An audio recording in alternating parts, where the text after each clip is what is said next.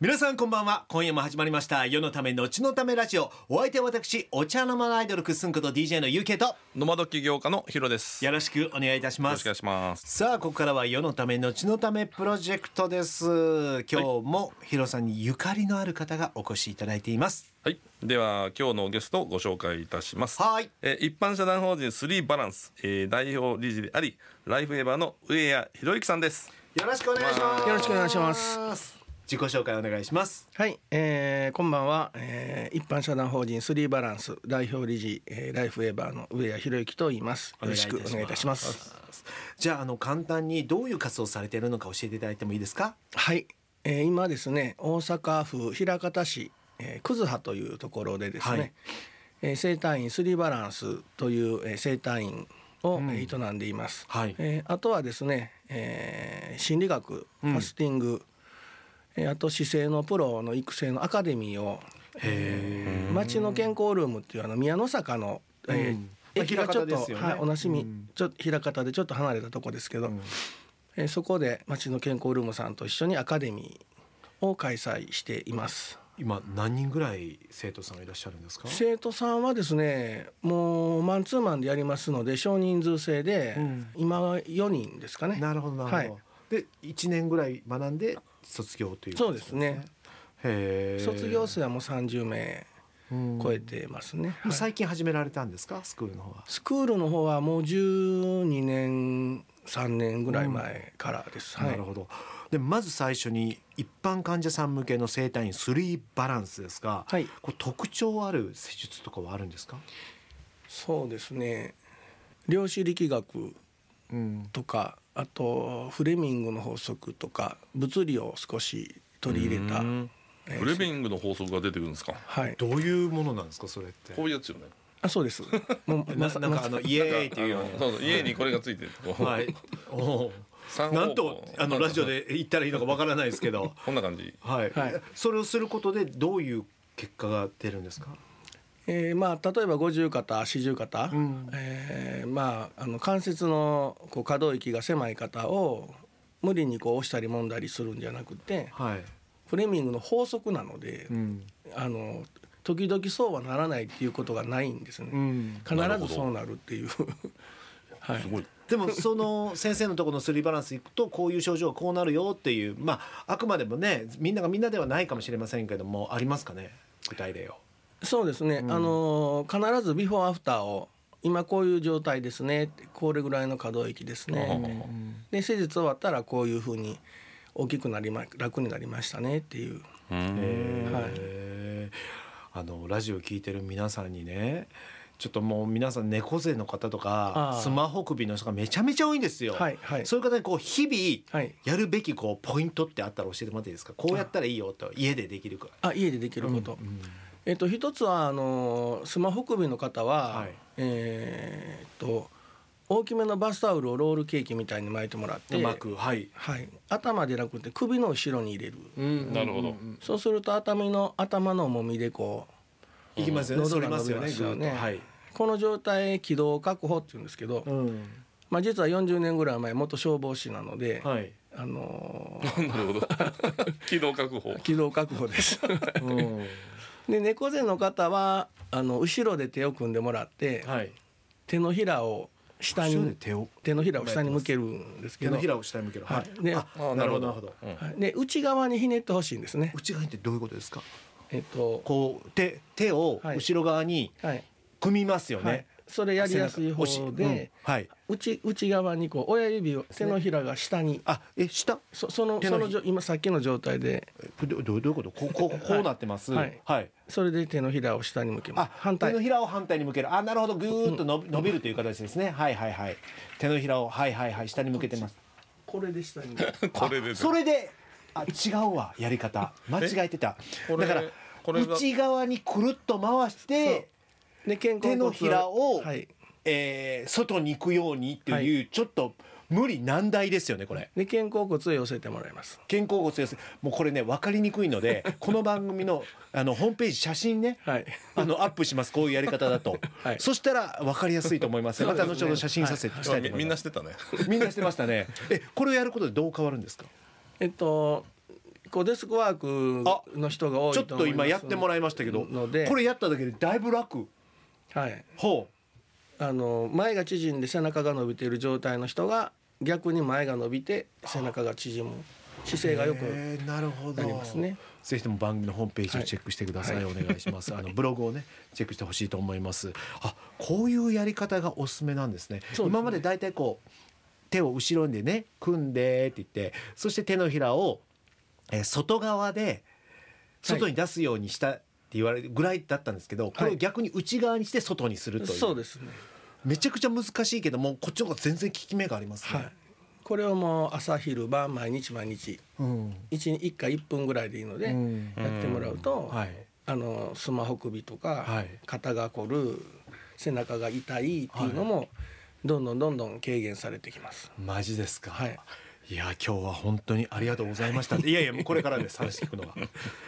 一方スクールの方ですよね、はいスリーバランスアカデミーこちらではどういうことを具体的にはい、大きく3つ柱がありまして、うん1つは姿勢の改善をお伝えする、はい、もう1つは、えーファスティングっていう断食ですね、うんうんえー栄養をはいはい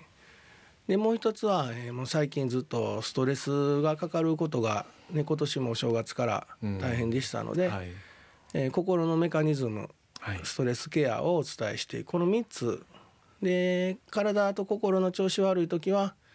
この3つのどれかおかしいよっていううんもしくは複合してるかはいなのでスリーバランスという野望になるほどねしましたはいでこれでスクールで学んだ方は先生としても活動できるということですかそうですね開業される方もいらっしゃいますし、うんご家族のあの体のメンテナンスもうんもできると、はいそうですといねうことなんですね、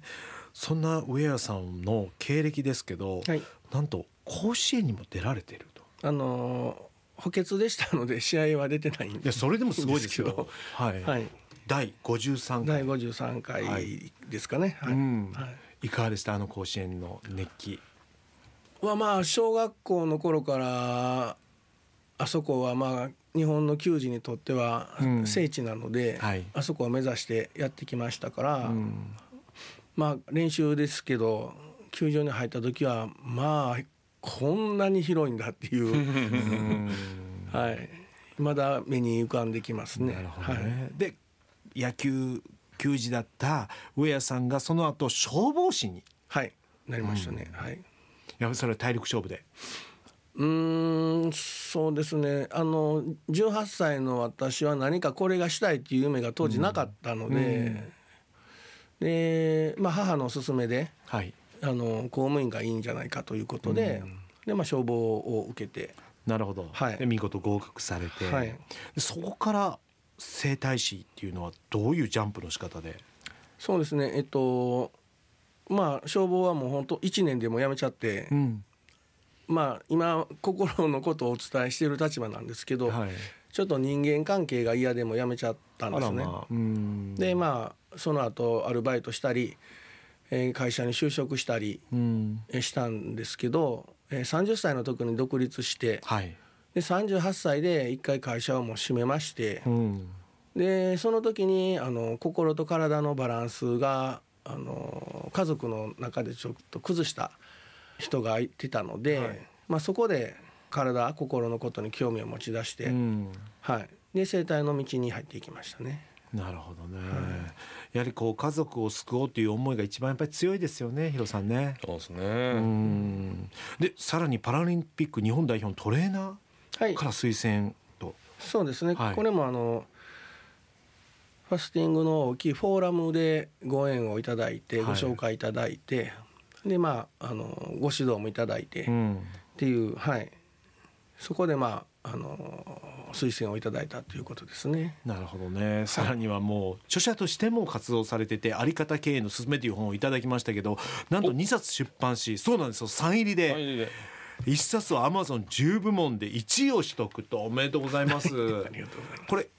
我々にサインをくれていますがヒロさんなんて書いてますかえこちらサイ一ン宮を照らすはいこれ最長ですっけす。そうです。僕があの高校が比叡山高校っていう滋賀県のありますよね、うん比叡山にね、はい比叡山高校の校訓が一宮を照らすうーんなんですね。うんで「世のため後のため」っていう番組の,、うんあのテーマはい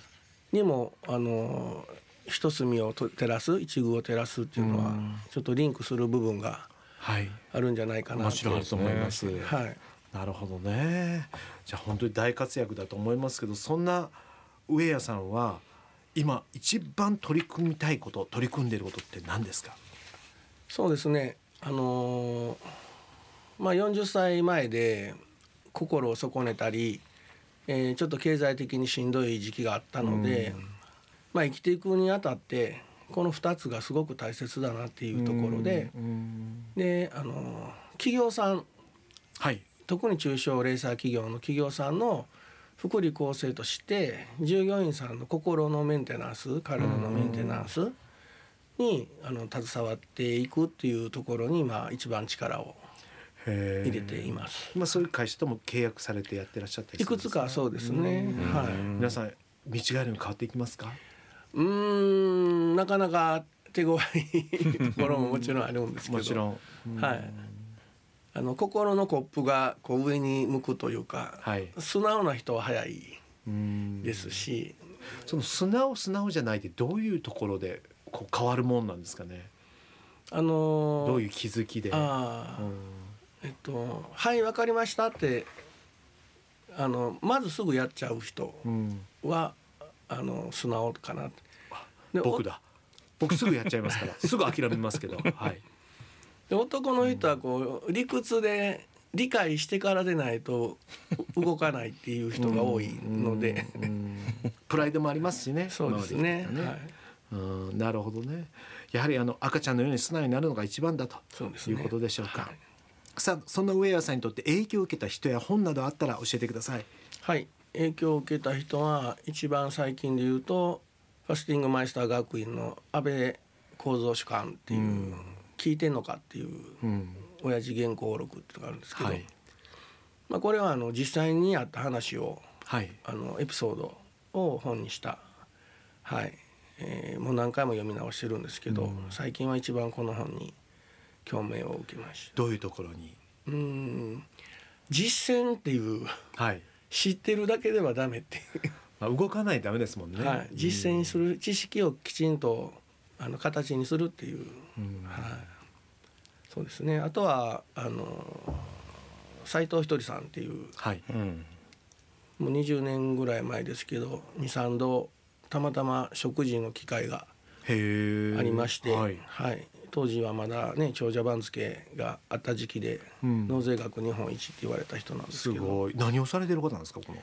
この人はあの銀座丸館っていうあの健康、はい有名ですよね、はい銀座丸館はい、はい、うんえ斉藤ひとりさんはい知ってますよあの銀座丸館は知ってますその創業者はいい今来てあそうなんだと思いながら いっぱい本書いてますうんあもちろんヒロさんも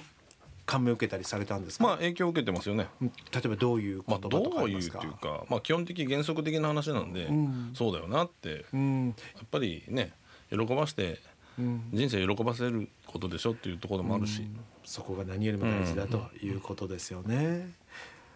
さあそんな上谷さんにとってのマイルールやあと生活の中でやってることなどあったら教えてください。そうですね、うんあのー見える部分と見えない部分があって、はい例えばこれも教えていただいたんですけど、は業績を上げたければ信頼がないと、うん信頼という目に見えないはい。根っこがしっかりしてないと目に見える業績が、あのー上がらないとか、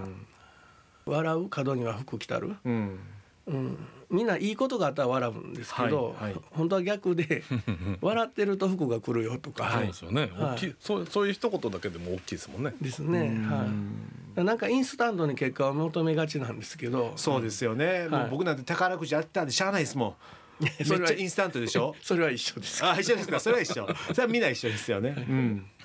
でもそんな中、ねはい、だからあのこのあり方経営の勧めもあり方は目に見えない部分、ですねやり方テクニックは目に見える部分なので、ここのバランスがあー取れるようにうん、っていうことを一番気にしてというか気をつけて、はい動いてますね。はい。実践してることってありますかうんそうですね。あのーさっきの量子力学もそうですけど周波数ですね振動数まあ、人間だけが言葉を操れるので、はい。できるだけあの自分の機嫌をとってうん。で相手がこう喜んだり楽しんだりうん。気持ちが軽くなったりうんするようなことを言葉として発するように、うん。はい、でそれもできれば笑顔で うん。そう発です信よね。できるようにはい、もう笑顔になるだけで周波数上がる言いますもんそうねで。すね、でやっぱり悪口は言わない。はい、もうそれが何よりだと僕も最近つくづく痛感しており ます。さあここでヒロさんからの質問です。はい、えー今後どのような世の中を作っていきたいですか。そうですねうんなんか僕らが小さい時はもう日本がねどんどんどんどんこう伸びてる時代だったんですけど、今はこう人口が減っていってね、うん。えー周り見てもちょっときな臭い情報がん いろいろあるのでどんどん変えていくところは変えていって、はい。でもそのこのあり方じゃないけど日本人らしい昔の変えてはいけないところは変えないっていう,うー、そういうことが普通に文化としてね、ん。あのー後発それこそ後の人のためにもこう伝えていくっていう、はい、そういう場をたくさん作っていきたいなというふうに思いますね。まあだからこそアカデミーもされているんでしょうね。そうですねはいうん。やはりあの心を治すことで体も治るし、体を治すことで心も治っていくっていう。はいはいやっぱりその連動性が何よりも大切だと僕も思いますので、引き続きたくさんの方を特に平方をメイン にねされていますね。その地域の方を救っていただきたいなはとい思います。さあ最後にリスナーの皆さんにメッセージなどありましたらお願いします。あそうですね、えっと、今日はあのーこの場所にですね西尾さんという方のご紹介で、あのあれですね、ヒロさんの大親友の西尾さん。ははいあのーこの機会をいただきましたので、はいあの本当に西尾さんありがとうございます。はい。えっと、この時にあの西尾さんに「世のため、えー後のため」という小冊子を教えていただいたんですね。うんうんうんはい、でこの本をやっぱりあの一人でも多くのリスナーさんの皆さんに読んでいただきたいなというふうに思います。うん。で大変なこともねたくさんいっぱいあると思うんですけど、うんはいやっぱり心の中で何を思っててもいいんですけど表情と言葉は 明るくできるだけはい。発信していってできるだけ元気に明るく毎日過ごせるように、はい。はい、もちろん私も頑張りますんで、はいあの皆さんと一緒に過ごしていきたいなというふうに思っています。この小冊子なんですけど、はいはい大阪の私のオフィスにあるんですよ。ん。先生のとこ送ります。ありがとうございます。ぜひあのいろんな方にね患者さんというのかな、配っていただい来られて、た方にね、はい、影響の輪をまた拡大そうしでていすただねきまして、はい。さあというわけで今日来ていただきましたがいかがでしたか、先生。あのここのスタスタジオというか建物の外からはね、しょっちゅうよく見てるんですけど、はい中は初めて入ったのでなるほど円盤の中にようこそ。宇宙宇宙船みたい にね。そうなんですで昔は大阪の FM 局はもう FM 大阪しかなかったっていう、 あ、そうですか。はい、イメージなので、ははいいやっと憧れの場所に、はい、来れましたね、はいサンクチュアリにようこそ。はい。というわけで今日は一般社団法人スリーバランス代表理事の上谷博之さんにお越しいただきました。ありがとうございました。ありがとうございました。あの先ほどですねまたまたこうストレッチを改めて教えてもらったらほんまに体めっちゃ楽になりますね肩甲骨、肩甲骨ビヨーンと伸びる。伸びるまたこちらのですね可動写域がい真るからを、あの番組のブログに掲載してますんでそちらからご覧ください、はいさあここで皆さんにお知らせですドキュメンタリー映画「共鳴する魂花は保木一伝」自主上映会を自分の地域でやりたいエリアでやりたいという方は株式会社ユニバーサルビジョンの問い合わせメールからご相談くださいお待ちしていますさらに画家の久喜三郎先生のギャラリーがホテル尿谷大阪でオープンし1周年記念です昨日今日そして明日とちょっとしたねイベントごともこちらのギャラリーで行っていますしさらにあの明日引き続きヒロさんいらっしゃるんですよねそうですギねャあラ明リーの日いますよ方で、はいはい皆さんぜひともヒロさんに会いにがてら足を運んでください、あもうぜひそして FM 大阪を聞いてますそのギャラリーで言うだけでこの番組が誕生した世のため後のためブックも無料でプレゼントしますこちらの本は Amazon 限定で絶賛発売中ですさあこの番組宛てに皆さんからのメールお待ちしています FM 大阪のホームページから UK とヒロの世のため後のためラジオを選んで送ってきてください今日もお相手は私 UK とヒロがお届けしました。バイバイ笑い